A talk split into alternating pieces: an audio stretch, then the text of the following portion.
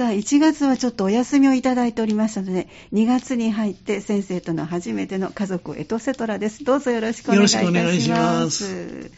今月はどんなお話になりそうでしょうか？あのね、1ヶ月飛びましたけど、12月の続きをしてみたいと思います。はい、で、初めにちょっと、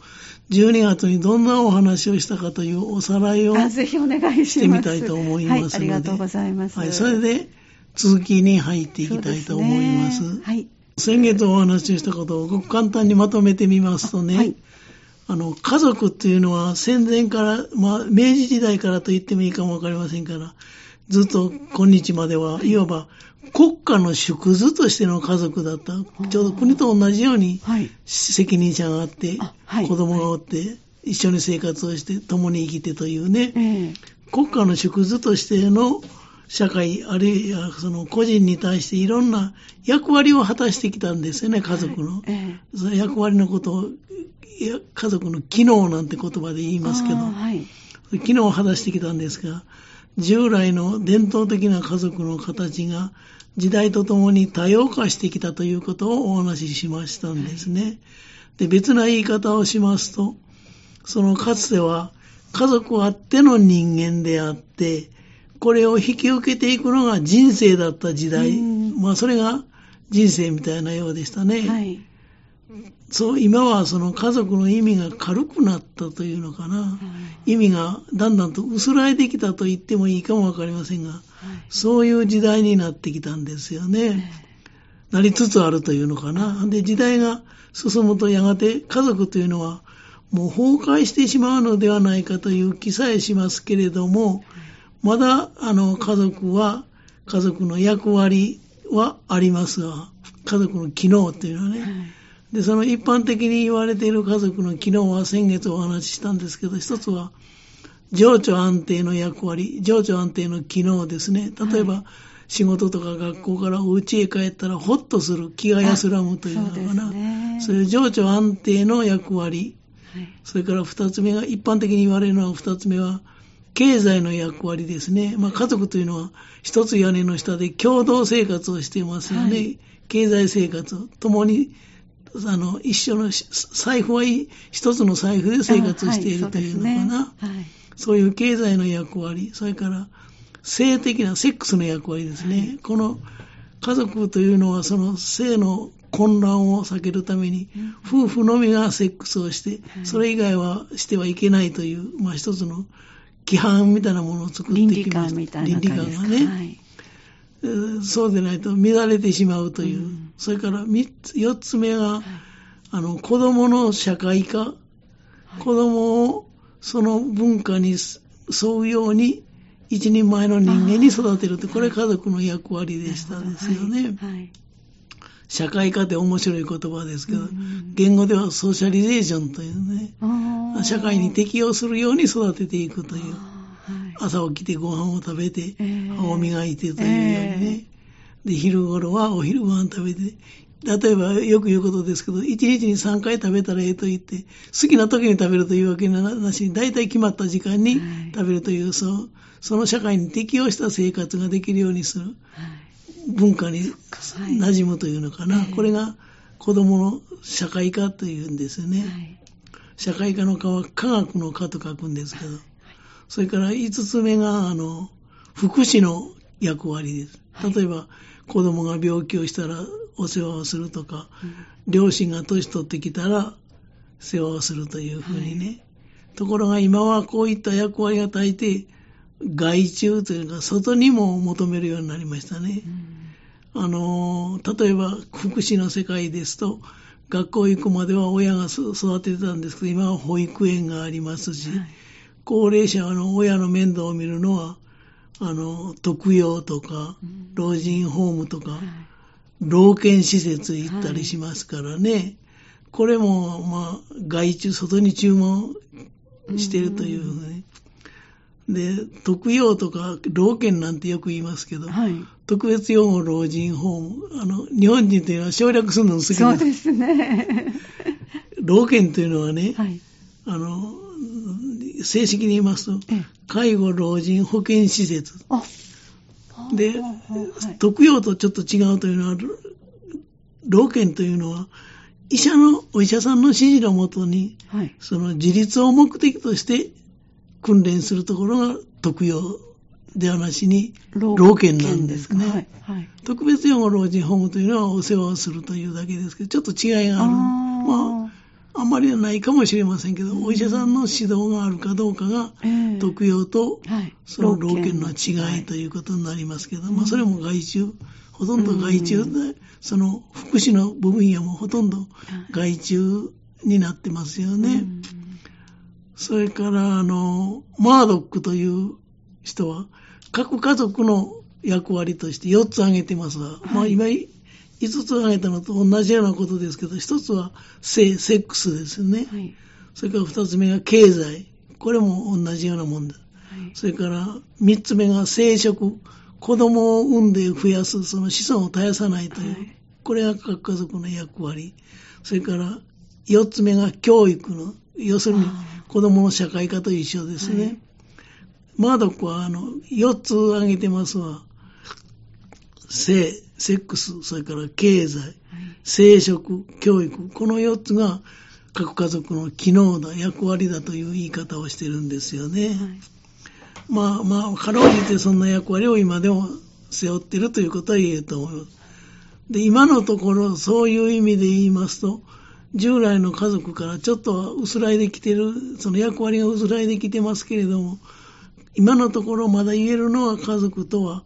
血のつながりのある人、あるいは婚姻によってつながりがあって、困った時に助け合うことができる精神的な結びつきがある人たちの集まりということが言えるのかなと思うんです。で、もっと、もっと簡単に言いますとね、心の安らぎを得ることと子供を育てる、この二つが家族の中心的な機能役割。今はその二つが中心になってます。で、心の安らぎというのは情緒の安定ですよね。それから子供を育てるということは子供の社会化ということです。あるいは生殖の意味が入っているかもわかりません。この二つが、まあ、今のところ中心になって家族が運営されているといったようなこと言えると思うんです。はい、ところが、こういった概念も、まあ、崩れつつあるんですよね、だんだんと。で、そうは言うものの、家族というのはね、これはあの、山際十一先生と京都大学のゴリラとか、はい、あの、チンパンジーの研究なんですけど、そういうゴリラとかチンパンジーの生活を通して人間の家族を見るという、こういう見方をされる人ですけど、家族というのは自分の犠牲を惜しむことをしないで、親のため、子供のために犠牲になることが自分の喜びにつながるような、そういう組織。まあ、犠牲になることが将来的には喜びになるという、それが家族というものだと言ってもよいと思うんですよね。だからあの、一生懸命子供を教育を受けさせるために塾に通わせたりしますよね。はい、学校の授業料、大学の授業料も出したりしますけど、まあ、これも今、無償化の方向に向かっているということは、家族の役割がまたそこで一つ なくなってしまうということですよね。まあ、今のところはまだ子供の社会化と、それから心の安らぎが残って、まあ、大きな目的としてはこの二つぐらいかな、役割としてはね、言えるんではないかと思うんです。ところがその時代の流れとともに家族も変化してきて、今は家族も多様化した。これはずっとお話した。はい、先月もお話しました。12月もお話しましたが、家族の多様化ということですよね。はい、で、その多様化の一つに、年を追って増えてきているのは、単独世帯、いわゆる一人暮らしがだんだんと増えてきているということが、今、大きな特徴になってきております。はい、で、家族社会学者の山田正宏という先生、この先生もよく言葉を私も引用させていただくんですけど、数年前に家族の個人化という言い方をされてますわ。はい、で、脳科学者で中野信子先生は、はい、まあ、これも先月お話したことのまとめなんですけど、はい、2040年には日本人の約半数が結婚を選択しなくなるだろうという、そういう、まあ、仮説があるんですね。推計があるんですね。で、先の山田先生は、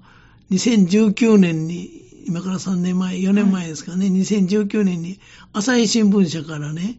結婚不要社会という本を出しておられます。はい、もう結婚なんかは必要ないという。うで、この先生は、あの、学校出ても両親と一緒に、両親のもとに同居して独身生活を続けるという、あの若者、パラサイトシングルという言葉を使われた人ですね。すねもうだいぶ前ですね。流行語になりましたよね、ねパラサイトシングルというのはね。ねはい、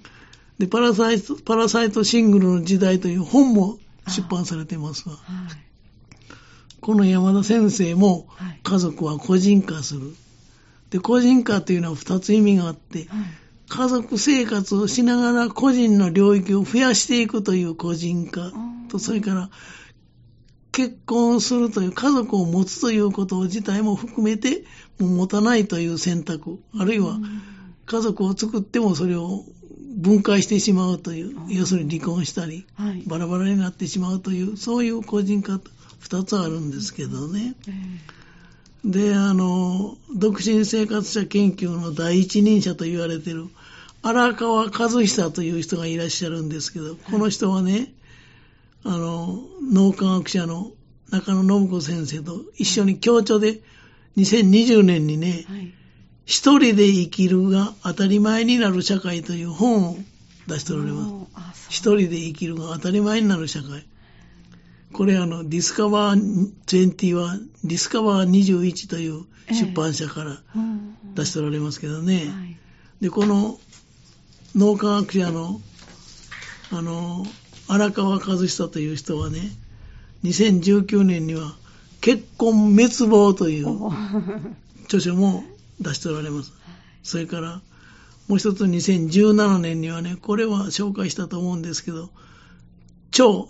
超ソロ、ソロ一人という、はい、超ソロ社会。で、サブタイトルは、独身大国日本の衝撃。超超面白いとか、はい、あの超ですね、今、えー、はいの言葉でね、えー、超ソロ社会、独身大国日本の衝撃という本を出しておられます。要するに、もう一人暮らしがだんだん増えるという、家族を作らなくなるという時代が来ているということで、これも家族の多様化の一つだと言えると思うんですけどね。で、私は今まで何が言いたかったかと言いますと、あの、一人暮らしをする人がどんどんと増えてきているということですよね。はい、それが言いたかったんです。